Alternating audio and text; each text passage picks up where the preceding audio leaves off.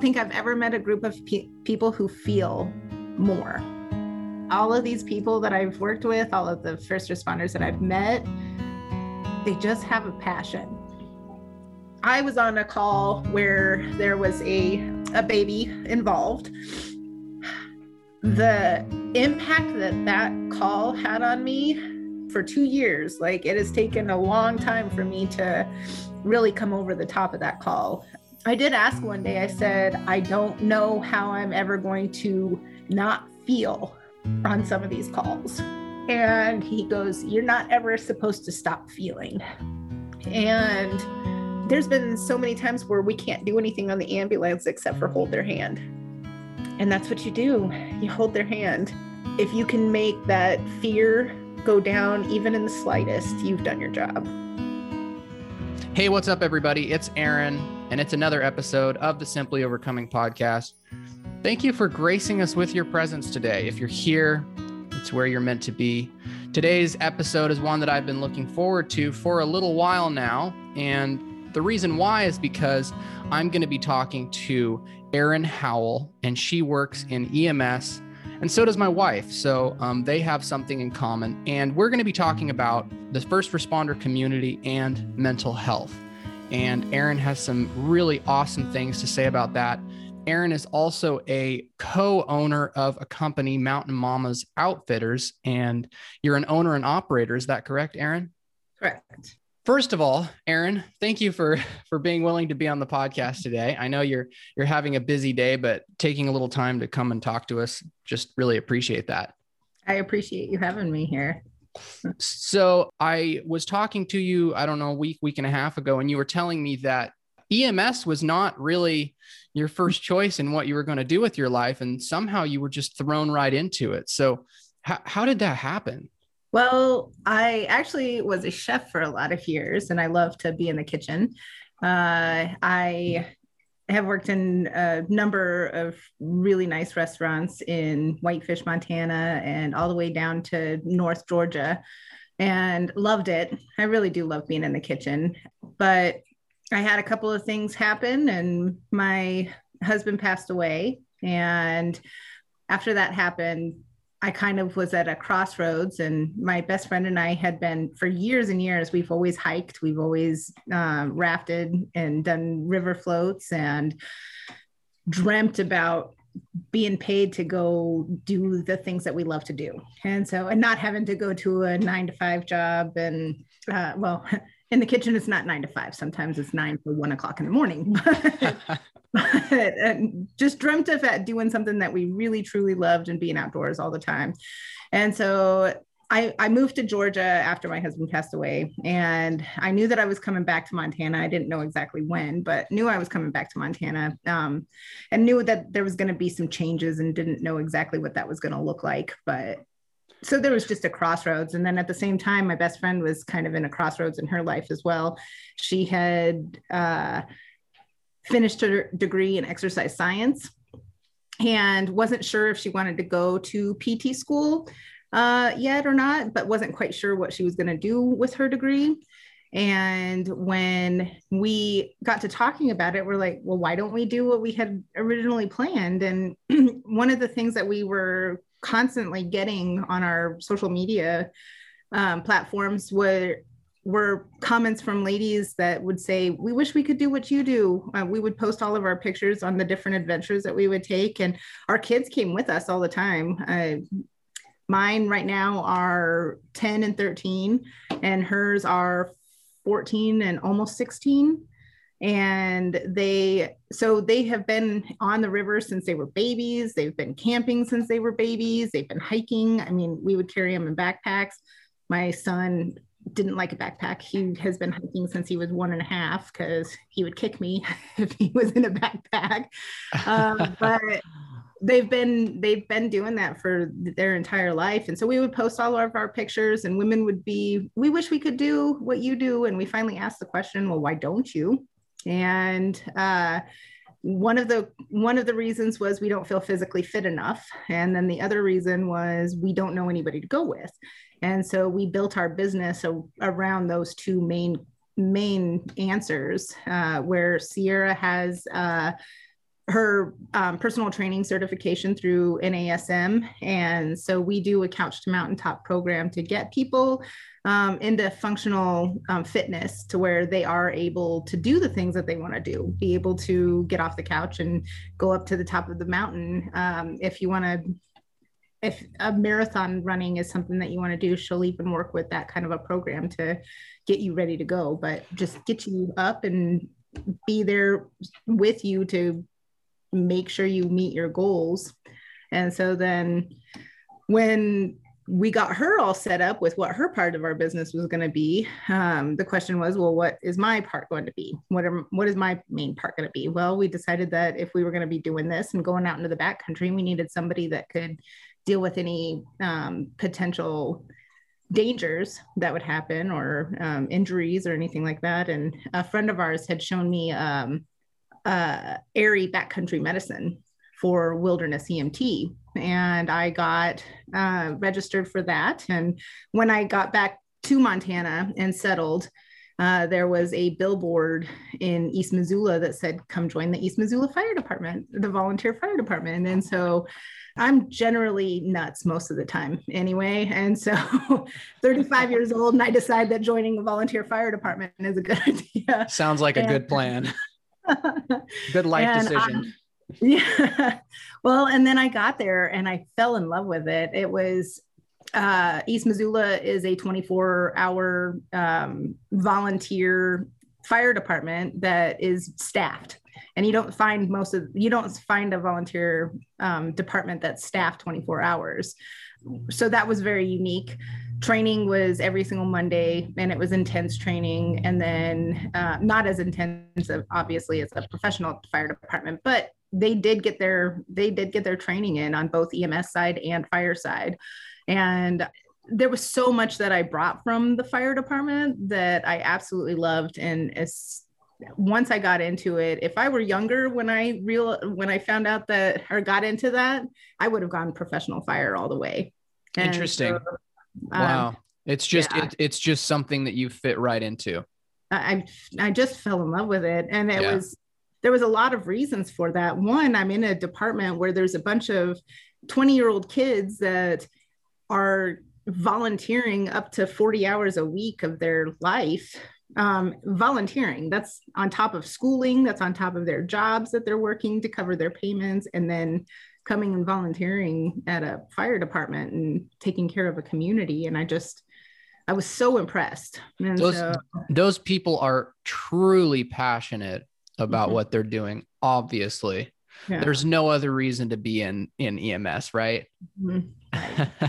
so I just want to take it back to um, so when did your husband pass away? Uh, it was November 19th of 2015. 2015. So then you took off back to Georgia. Was Georgia a place that you went because of family and friends that were there, support system? Uh, my dad is I'm I was born in North Georgia. My parents were military, and my dad and my stepmom have been living there for oh goodness 20 20 years a little more than 20 years at this point. And um, it was it was kind of a comfortable escape. It was a place where i didn't have i knew so many people in the town that i lived in. I lived in kalispell and it was one of those things where you walk in the grocery store and somebody knows what happened and so you get that look and i just didn't want to i didn't want that look anymore and my kids and i needed a place to um, go and kind of figure out who we were without him anymore. So you came back to Montana. How how many years later did you say? How long have you been back? Um, I made it 11 months in Georgia. Before you realized you had to get back to Montana. Once yeah. you live in Montana, no other place, you can't live anywhere else. No. And I, it was funny too, because as soon as I told everybody I was moving to Georgia, they started casting lots on how long it would take for me to come back. so. That's hilarious. Do you remember what the shortest amount of time was? The shortest guess? I had, well, I had planned for three years, and I think my best friend is like, I'm giving it six months. Oh. So where is Sierra from? Is she is she live in Montana? Is that where she's from? Sierra, Sierra is born and raised in Missoula. Okay. And, so, and Sierra and I actually met at church. My husband was a little iffy about meeting new people and for reasons I, I won't go into at the moment, but he was a little bit iffy about meeting new people. And so we didn't. And then Jeff had a logging accident. It was uh, um, pretty severe. He had all of the vertebrae in his spine were fractured. And my husband really had a, a lot of things happen to him, but all the vertebrae in his spine were fractured. He had all the ribs in his back were broken his both of his shoulder blades. So he was in, needless to say, he was in the hospital for a very long time. And so when he went into PT, uh, the church had contacted Sierra and Lincoln. Lincoln was Sierra's husband at the time, and said, "Hey, this is going on. If you wouldn't mind, like if you would like to, it would be nice for you to go down and just sit there with him and talk and, and give him some company." And so Lincoln went down and. Jeff and him started off a really good relationship. And so then after that, we were pretty much inseparable. so we've been friends now. Aislinn was four months old when that happened. And uh, we've been friends since then, and Aislinn turned um, 13 uh, at the beginning of May. It's been 13 years now. Once you got into working at the fire department and you realized that this is really a path that I'd really like to go down, uh, did, did you ever imagine yourself in your life working in a high stress environment, being able to work in a high stress environment like that, dealing with blood, dealing with those types of things? Is that something that you you were surprised that you could handle? Uh, I was surprised that I could deal with the blood. Um, in fact, people uh, in my family, my family specifically, made fun of me. They were like, "I don't know how you're going to be able to do this because uh, blood is not my favorite thing." Uh, the high stress is not. I'm nothing I ever worried about. I I work very well under stress, and I being in a kitchen, and when you have a, a the kitchen, the last kitchen I worked in, they gross two million dollars a year. So that's a I mean, it's a high stress environment to work with um, a chef, just to be on your toes all the time and, and So- having it ready to go. So, So maybe the restaurant game prepared you for this. I mean, kitchens can be pretty bloody too sometimes, right? oh yeah, there's um, there was one day I ended up uh, one of our dishwashers had stacked a bunch of um, kitchen pans up in the rack. Instead of set it, separating them into two stacks, he stacked them really high. And I went to go get something and it knocked that entire stack off. I, I mean, this has got to be probably a good 30 pounds worth of metal coming down. And like the first thought that I had was stop it. And so I stuck my elbow out to try to stop it and slice my elbow all the way down. And Oh. so that, there was a lot of blood. so, yeah. Oh, so the kitchen was preparing you for something so much bigger. yes. I think So- that my husband i mean my husband was um one day i get a phone call and he goes are you close? And i said uh yeah i am. And he goes well do you have any pads with you? And i'm like like feminine napkin pads? And he goes yeah. And i said yes. And he goes he goes well will you come over here? And i said okay.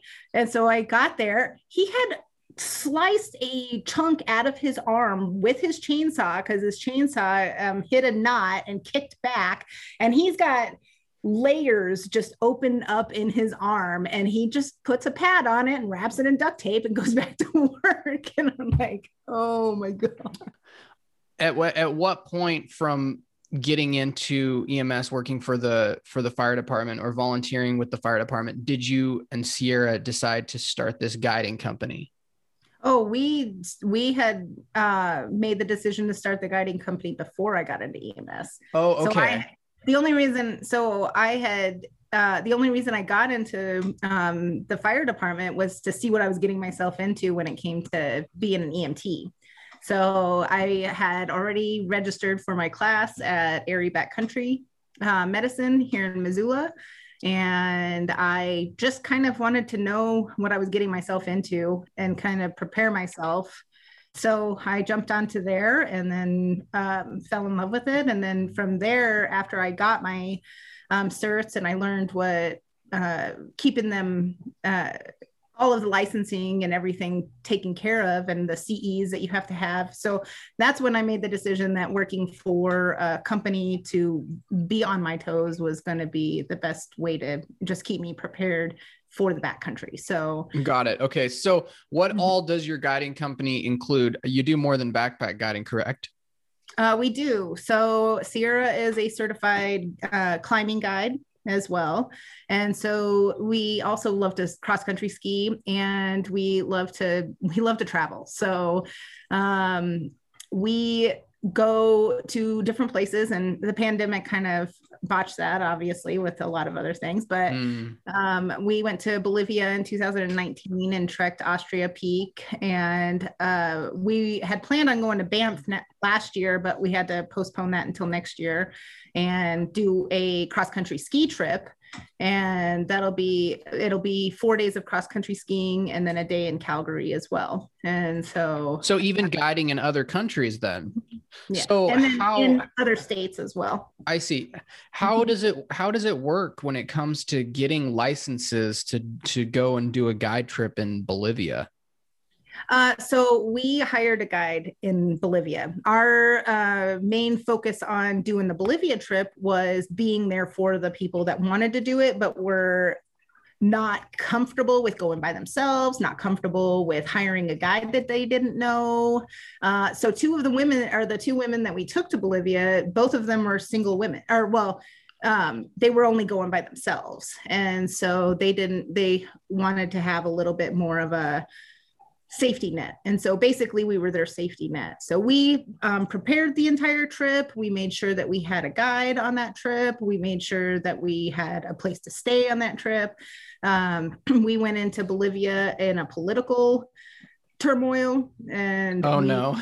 So it happened the day before the day before we went in. It was a presidential election that ended up going south. And so we went into riots and uh, blocking streets. And so it was nice having having everybody i mean everybody was kind of together and they didn't feel uncomfortable. And it was pretty it was pretty interesting. Uh, we had the windows open and um, had tear gas coming into our, our windows and we had wow. to shut those. So, wow. That's crazy. wow. was, so your website, I'm just reading directly from your website. It says Mountain Mama's Outfitter is dedicated to getting you outside and seeing what the wilderness can do for you. Let Mountain Mamas get you somewhere you may not have on your own. You really want to inspire people and get people comfortable with getting into the woods and experiencing that even if they have never done it before, giving them a new experience. How important is the woods, the solitude of the mountains, nature, being out in nature in your life, your life personally? I would say probably one of the one of the most important things in my life and to show my kids. It's hard work. It's not something that's easy to do, especially if you're backpacking. Let me go back to this weekend. So, this weekend, uh, I took the kids out for a backpacking trip, and we were planning on backpacking out by a waterfall. And the amount of deadfall that was down, we couldn't get to um, we couldn't get to the waterfall, but they were so let's push forward, let's see where we can get to. And I I love that. I love the fact that they want to go further. Um, they got super excited about finding morels, and so then it ended up being just a trip about finding what we could. We saw a beautiful hawk, we saw a snake. I mean, we just in the Bitterroots. It's really cool because you could be on the same trail and it just changes all the way through. And so you see all the different all the differences in in even just one valley. And i love being able to share that with the kids. But it teaches you about failure. It teaches you about turning around when you don't when something's not right. Um, it teaches you about paying attention to your own body um, because if you're not paying attention to your body and not paying attention to the needs, then um, it could cause problems while you're in the backcountry. And there's so many different lessons, and that's why I think it's a big deal for me. And uh, the solitude as well. I mean, it is about the solitude and getting away from your devices. And mm, yeah, so. Adversity builds so much character. Mm-hmm. And man, if if you just if you go through life without putting yourself into situations that are challenging, your character is just not going to grow and you're going to end up becoming stagnant. I would assume that the wilderness was a place to help you heal after your husband passed away as well. Mm-hmm.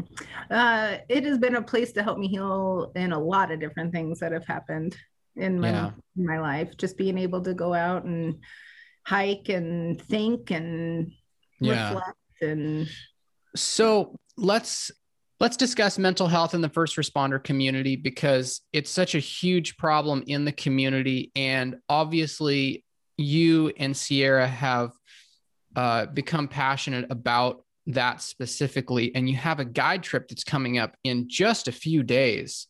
And you're going to be taking a group of first responders into the mountains. You have a counselor or multiple counselors that are going to be coming along to help support getting them out in nature and just talking through some issues. And and tell me a little bit about that side of your company and, and why that's so important to you I'm definitely a believer in things happen for a reason. And this was such a God thing in every single way because the business itself, the falling into um, EMS and falling into this kind of uh, use for the trails that we have in the Bitterroot. And so we have 10 trails in the Bitterroot and we do we do take people out for hikes and cross country ski trips and snowshoeing and backpacking and stuff like that but there was so much more that you can do with them. And one day I had, well, since coming on to um, be a first responder, I've decided I, and seeing, seeing the financial side and seeing the uh, mental health side of it and everything, I have been supporting different first responder owned and operated companies. I ordered a shirt from uh, led by Iron, and led by Iron is a first responder owned and operated uh, fitness apparel company. And ordered a shirt from them. And Sierra and I had been talking about doing a bike ride for, gosh, a year, maybe two years already. But we wanted to do it for a reason. And we had looked at different um, organizations and different companies, different missionary um, uh, missions that the church even uh, donates money to to see if that but it never ended up being something that was this is what we want to do it for. And i ordered this shirt from led by iron and got it in and in the package was a note card about next rung.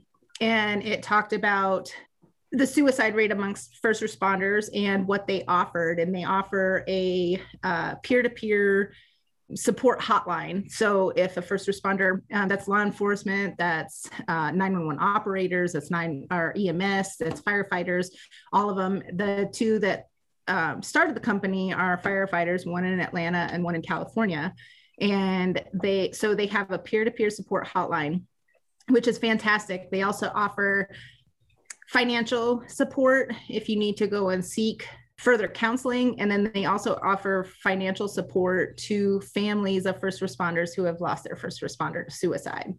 And so they have a lot that they offer. And as soon as I read that card, I I knew that that was and it just so happened Sierra was going to be at my house not very long after I got that package. And all I did was hand it to her. I handed her the card. I didn't say a word. And she's like, oh, okay. And I knew exactly what she meant. And I contacted them and within 30 minutes i heard back from them and told them that that's that was what we were going to do. And so it took us a year and we started planning. And uh, we have a pr rep that's out of new york and she set it up to where we got companies. So we went from the uh, we made the decision that we were going to do this bike ride. And because of the fact that we're moms we didn't want to go for too terribly long. So we had a month that we had set aside to where we could do this ride. And we were going from the Mexican border to the Canadian border. And so we started in San Diego and um, came up through Kalispell and Eureka and um, stopped at the Canadian border there. And throughout this trip, we stopped at different fire departments. And uh, Tia uh, is with Liba PR, and she's out of Sag Harbor. And she set it up. She got all of the five of the fire departments we stopped at were fed. So we stopped and sat there and gave them information and um, got to sit and have like family style dinner with them and and just chat.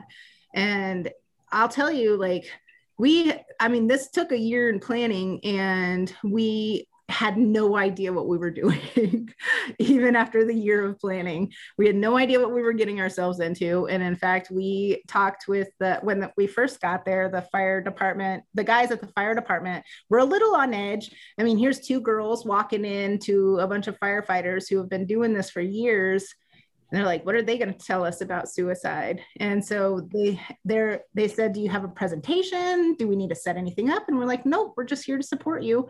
And as soon as we said that the air in the room completely lightened.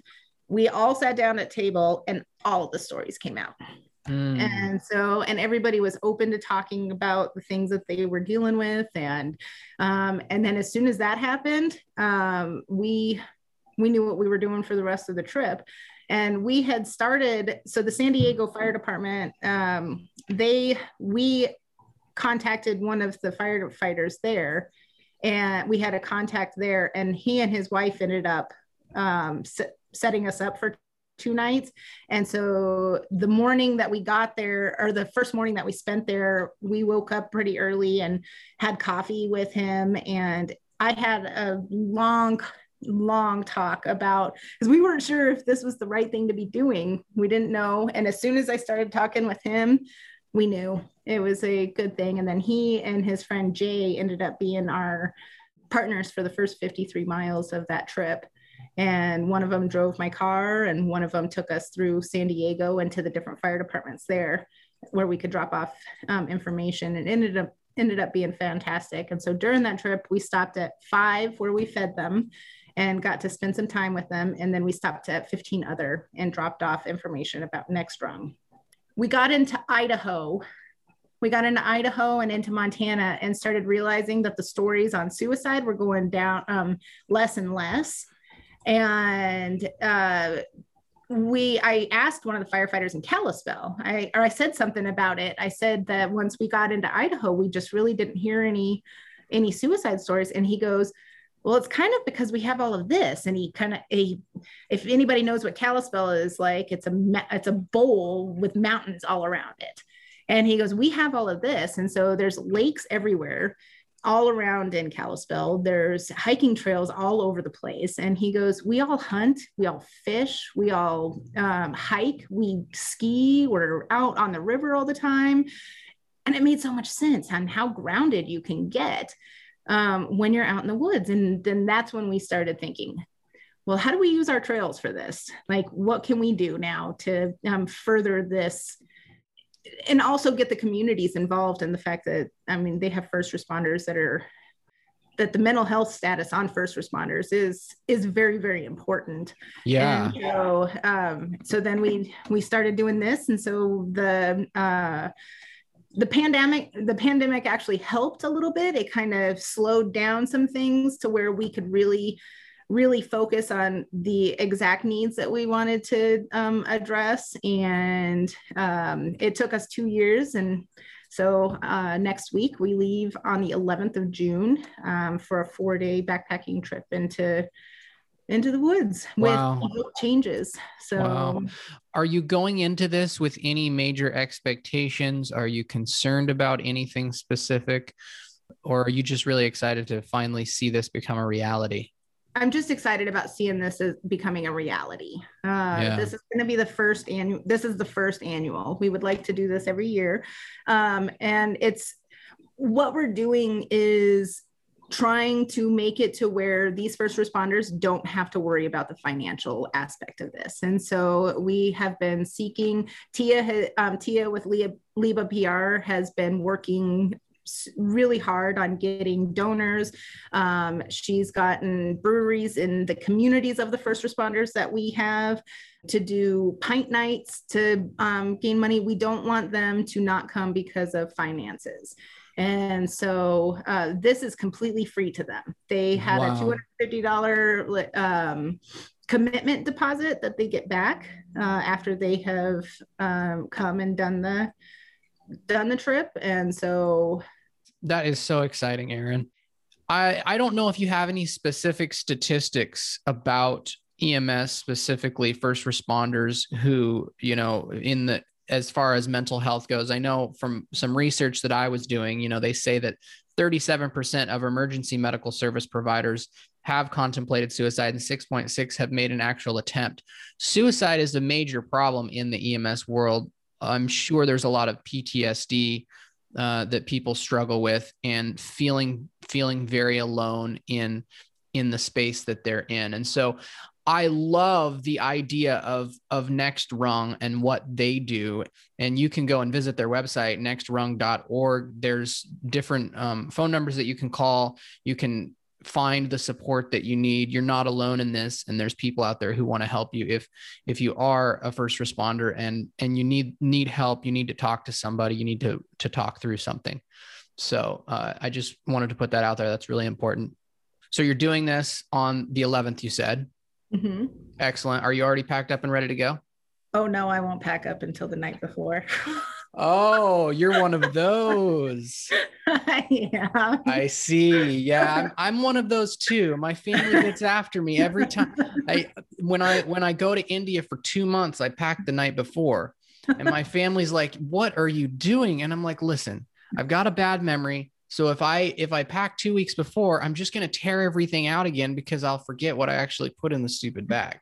that is where I'm at. So, you know, mind on whether or not that's what, and if I pack the night before and I get on a plane, I just got to deal with what I got in my backpack. Oh, and oh, yeah.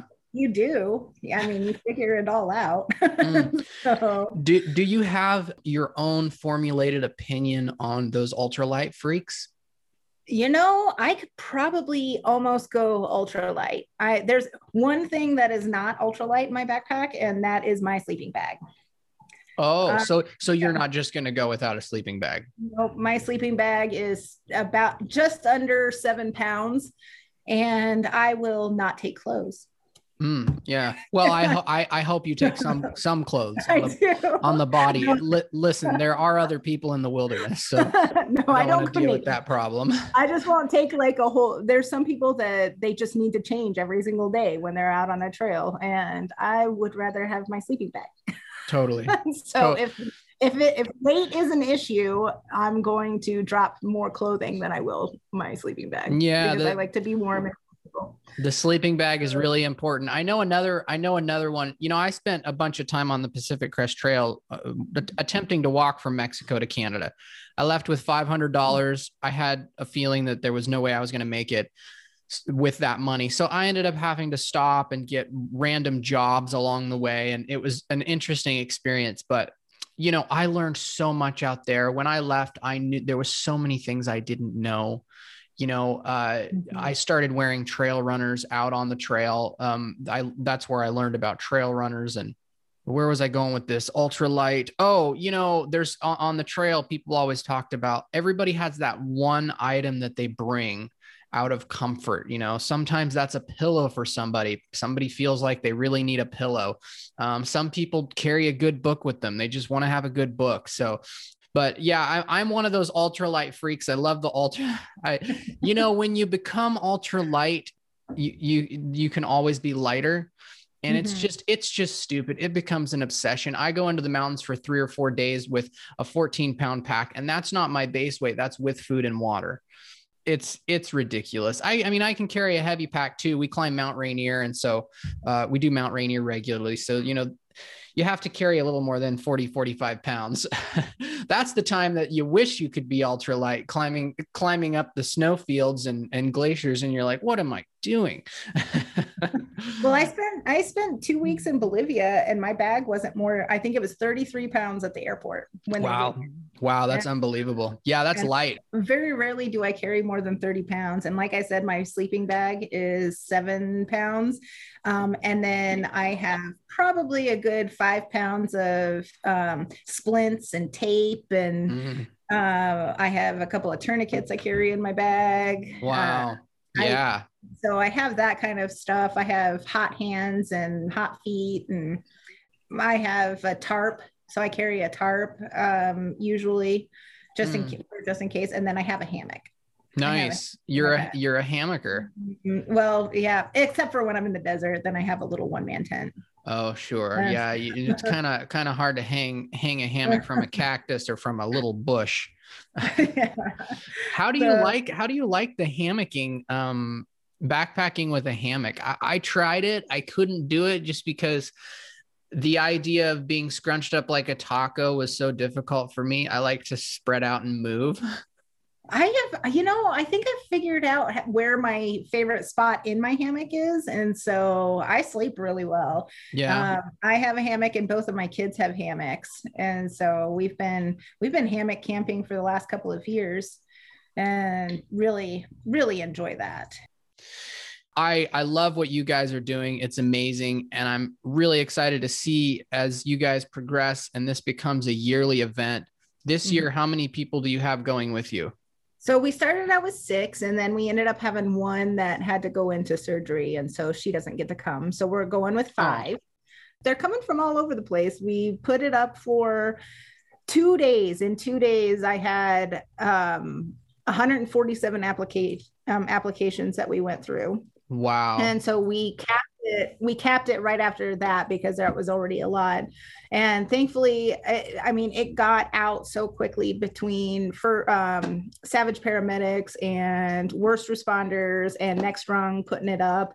It was just insane. The I, I just could not believe the outcry. We even had people texting us um, whether how much it cost and when they how often we did this. And so this one we're doing with Evoke Changes Outdoors. And Sean, who is the clinical counselor through Evoke Changes, I know personally and have known him for several years and he's fantastic and has he has evoke changes which is his private counseling business and he does he specializes in wilderness therapy and then has um, Evoke Changes Outdoors, which is his nonprofit. Mm.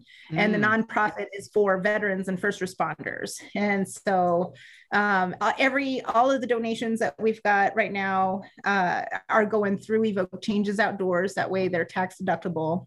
Yeah. And Amazing. they are it is fantastic. Him and his fiance are the two that are um, coming out with us and so and she has her own skills so everybody's kind of bringing something different to the table she deals with meditation and has been practicing in meditation for years and years and so um, breathing meditation and uh, that kind of thing and then sierra has her uh, she can take care of all of any injuries when it comes to the physical therapy part of it and then mm. i can mm. like i take care of any of the injuries right away and so everybody kind of has their own piece that they're doing with it. And then also I was a chef for a lot of years, so I like to backcountry. So every everybody's going to be eating extremely well. yeah. Oh my goodness. So. That it's not going to it's nobody's going to be eating that mountain house. Yeah. No. No. no, no bueno on the mountain house. So, are you guys going to be continuing to partner with Evoke Changes Outdoors in the future? Is that just how it's stacking up this time? Uh, we would like to be able to partner with them in the future. Uh, th- so this has been a collaborative thing the whole uh, all the way around. So between us and Liba PR, Liba PR has been the one that has um, doing the community outreach and all of that, and um, and then Sierra and I have our part. We built the website and have been taking any kind. We've been fielding any questions and that kind of thing. And then um, Evoke Changes Outdoors are is the counseling aspect of it. So got it. Okay. it has been a group effort for the last two years working through this and. What is your vision for the future of Mountain Mamas Outdoors? uh, and and what you guys are doing. Would you like to would you like to start doing multiple of these trips every year? Uh, do you want it to grow to 50 people or do you want to keep it relatively small? What is your vision for that? So uh, it would it will always still stay relatively small. Uh, doing multiple trips would be something that would be fantastic. Um, having if a fire department specifically wants to set up um, to send their guys to something a retreat like this that would be fantastic so wilderness therapy is something that's kind of new and um, sean is really in the um, groundbreaking area of this kind of therapy to begin with. And so uh, moving into more wilderness therapy. And so there's been talk about possibly having events where we take other therapists who want to learn how to do this kind of therapy into the woods with Sean and having um, having him kind of go through how this works and all of that. Sure. Kind of and eventually working with other therapists as well. And uh, Sean has a pretty busy practice as, uh, as well. And so, and then he um, is licensed in both Texas and Montana. And so does a lot with veterans um, in that in both areas. And so I don't know, the sky's the limit on this really because I I am so blown away with the need and the desire of these first responders to have this kind of uh, therapy. Yeah. Was, that's amazing. Mind um, mind blowing. And yeah. back to um, some of the statistics. Uh, one of the one of the big statistics that I have found really interesting was the fact that so nationally the suicide rate is only 1% and amongst first responders it's 8% 8% of first responders uh, um, have committed suicide. If you go to our website uh, which is uh, montanawildernessretreat.com uh, there is a paper, a study on the differences, even or the differences between EMS paramedics, law enforcement, and firefighters, and the um, the suicide rates and the attempts of suicide in that paper, and that's pretty interesting um, as far as statistics go. And then also the statistic on female suicide amongst um, first responders mm. is higher and so why why uh, why, why do you think that is? So in the study i think it goes into a little bit of um, females being i mean this is not necessarily something that females have done for a long time. Um, they haven't been uh, uh, there was a if you go back into the 1970s even on an ambulance if you look into some articles about what a woman's place on an ambulance was so just trying to fit into the field depending on where where you are you have so many different expectations on you and i and i honestly think though too and this is my own opinion i'm not i'm not getting this from anywhere else but you have your own ex- you have more expectations for yourself as well when you go into a field like this mm. and so and i think that puts a lot of pressure onto the um, females um, on top of everything like all the expectations of their male counterparts. And so uh, because we do want to succeed and we want to we want to do very well at our job and we i mean this is a we're going into this kind of a field for a reason. And so i think that's why maybe the suicide rate is a little bit higher for females. And okay. i think it goes it does go into that a little bit in that study so. I see. Okay what was uh, the website again? Mountain Wilderness. Um, it's Montana Wilderness Retreat mm-hmm, dot com. And if you go into there, there's a study. Um, it talks about the wilderness retreat that we're doing. Um, and if you want to donate and have it as a tax deduction, then we will do that a different way. Got it. I'm really excited about this. You know, if somebody wants to get involved in some way, or if somebody wants to join you on one of your retreats, would this be the best way for them to contact you is to go to montanawildernessretreat.com? Uh, no, they can email me at Erin at mountainmamasoutfitter.com. Erin at mountainmamasoutfitter.com. Yes. Okay. And that's E R I N it's E R I N. For those of you out there who are just not sure, it's E R I N. And I'm A A R O N. So we've got two Aarons out here out here on the podcast today. Aarons, we're a good bunch. Yes, we're, we we're, we're decent we're decent human beings. Yeah. So is there any anything else that you'd like to share before we wrap up this this podcast? Uh so as far as adding a couple of things, I just want to uh, put out the fact that we really want that awareness of what your first responders do for you. Um, oh, another uh, another statistic, um, I guess, eighty percent of our EMS in the United States is volunteer, and so really. Mm-hmm. So if you think about it, all of the rural communities, they are all volunteer. Um, even our rural department here in Missoula, Missoula Rural Fire Department, fantastic organization. They are half volunteer, half volunteer, half um, professional firefighters. The, the reason why it's such a big deal to help out with the mental um, status of our first responders is they are not getting compensated for this they're not getting compensated for their um, services and they're coming out to some of the worst things that anybody can see. I know you know my my wife my wife lexi she worked with you. She's a paramedic mm-hmm. and and we talk about this especially during this time of coronavirus. So many so many people mainstream, mainstream media people are talking about our nurses who are on the front lines but there's not a whole lot of talk about the people who are actually entering the house that's full of mm. trash, wading through the trash, pulling the person out of their own feces and hauling them to the hospital. I mean, that is really out there on the front lines. And I mean, that's that's just in that's just EMS. That's not even talking about, you know, all what all the police officers are having to go through during this time and, and all the firefighters and it's just an incredible community and these people care deeply they love deeply and mm-hmm. um, and there is a reason why people are in this but we need to support our our first responders and we need to show them the love and the care that they deserve and that they that they need and this is not something that you can go home and talk to people about it all the time i fortunately my boyfriend is a veteran and he has seen just as bad of things as I have, if not worse. Well, probably worse on most occasions.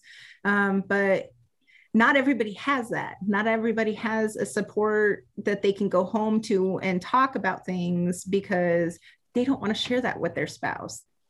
And it's something that it's the funniest thing because I have never, I don't think I've ever met a group of pe- people who feel more so, and I'm going to maybe get a little bit teary on this because I, all of these people that I've worked with, all of the first responders that I've met, they just have a passion. And you have to because you don't make very much money in this business. I'm sorry. no, that's that's okay.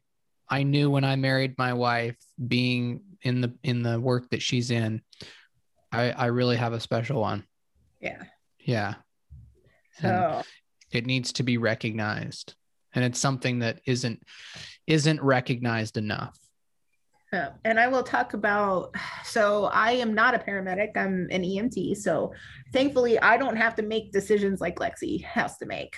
I have no, I do not have a desire to be a paramedic um, because I have my passion being in the outdoors. And so, but I was on a call where there was a um, a baby involved and 23 months old, so you still technically consider them a baby. And the impact that that call had on me um, for two years, like it has taken a long time for me to really come over the top of that call, um, especially since I'm a mom myself and uh, I'm very empathetic, which sometimes I was wondering if that was going to be my downfall for this um, for this kind of work. But come to find out, because I, I asked one day, I did ask one day. I said, I don't know how I'm ever going to not feel on some of these calls. And he goes, You're not ever supposed to stop feeling. And that was probably one of the most profound, simplest answers to that question that I've that you could ever have. But you can't stop feeling because then you don't move forward on it. And so when it come when it came to that, just and the paramedic that I was working with on that call, just seeing his response and his reaction and everybody deals with all of their own emotional stuff differently. Uh, and some people keep it in and some people talk a lot more about it. And, but when it comes to, when it comes to the empathy side, I think first responders are probably some of the most empathetic people you'll ever meet. And it doesn't matter if they have to, if they only get paid $15 an hour, they're still going to be there for you. They're still going to, and they have some of the best bedside manner. I have, there's been so many times where we can't do anything on the ambulance except for hold their hand.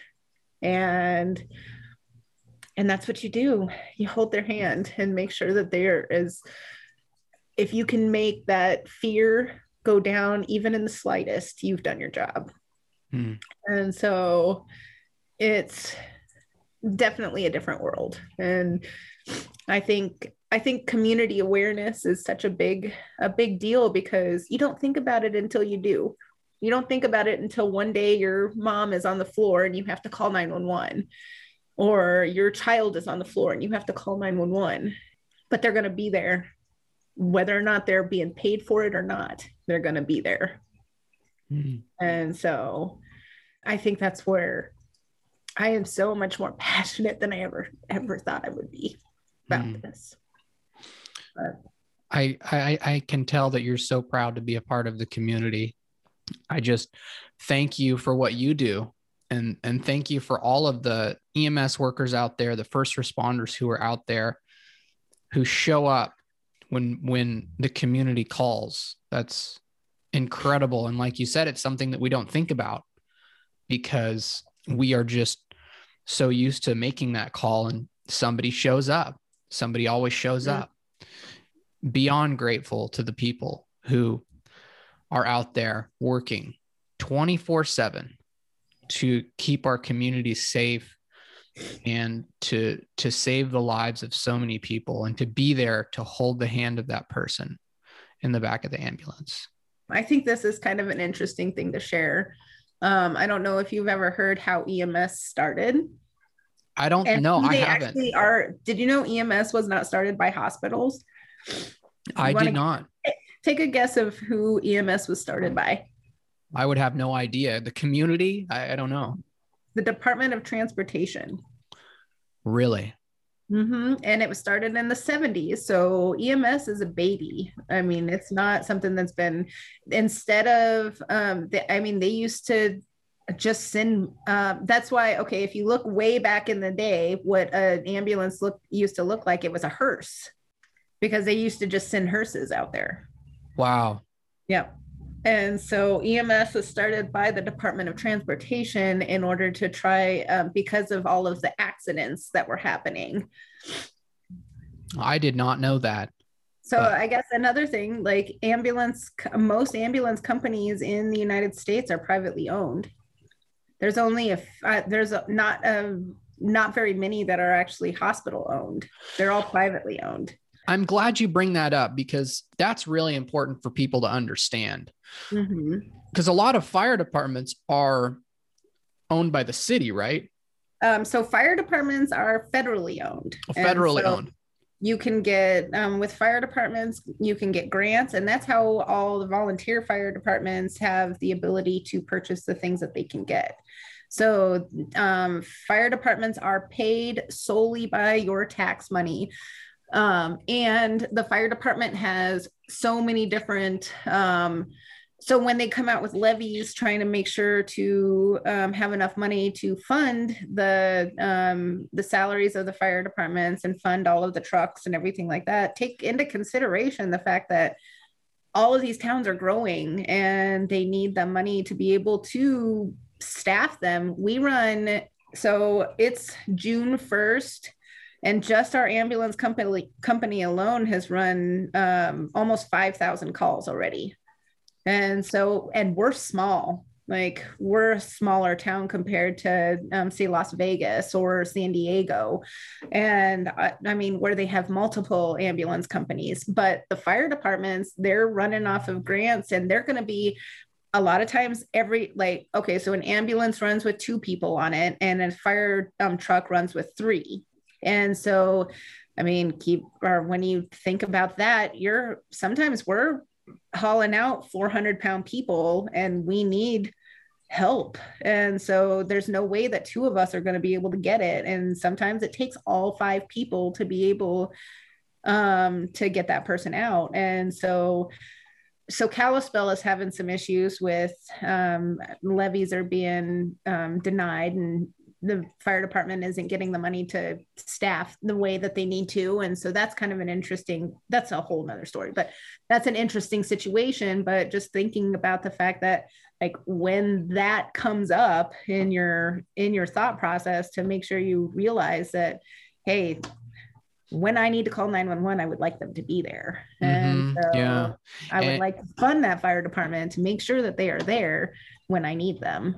And so, um, and that goes for volunteer fire departments too. They just don't, I mean, depending on where that is, they don't have a call volume enough to where it's, um, they don't keep a um, staff on it. But I have never come across a volunteer fire department that isn't there pretty quick as soon as their pagers come off.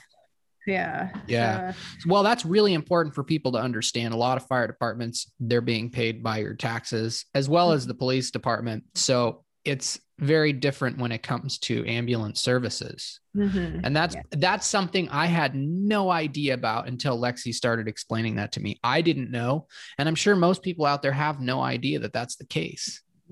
And I think that's I think that's a big thing to kind of explain. I mean, one one piece of equipment that we have on our ambulance that is called it's called a LIFEPAK is like a $25,000 piece of equipment. And that's not including everything else. I mean, that's a pretty uh, pretty major part of some things that we do.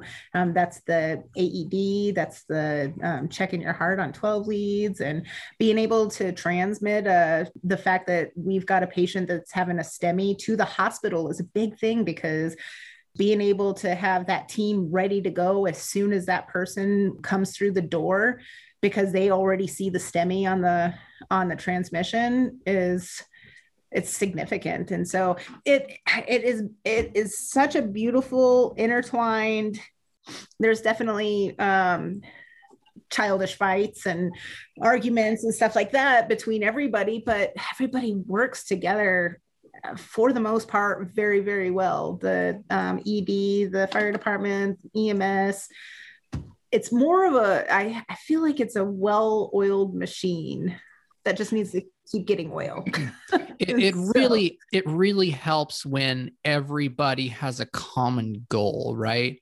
Mhm. And that common goal is is you know saving lives and being there. And so that's something that they all you all have in common. And so that's even though there might be some strange childish fights going on and some Mhm. and some things in the background at the end of the day you're all trying to do the same thing.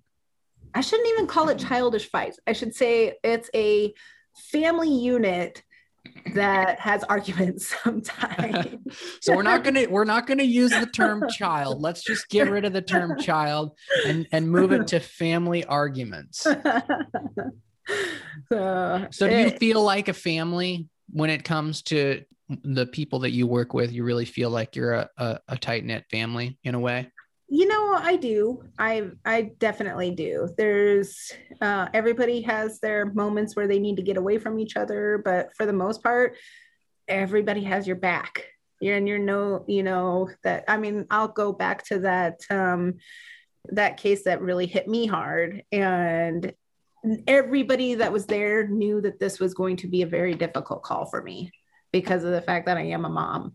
And uh when we got back to the station, I mean, they had my ambulance cleaned. I didn't even have to do anything. I, they were already at the hospital, making sure that I didn't have to go through all of the stuff that had been done um, in the back of the ambulance. Because with me being the driver and not the paramedic, I'm going to go back and I'm going to be the one that cleans it. And so they already had that done for me. I, I came out of the hospital and it was taken care of. And then I got back there and they made sure that I was okay. And for some reason, food is a big deal when you're in EMS. and so if anything bad happens, you go and eat.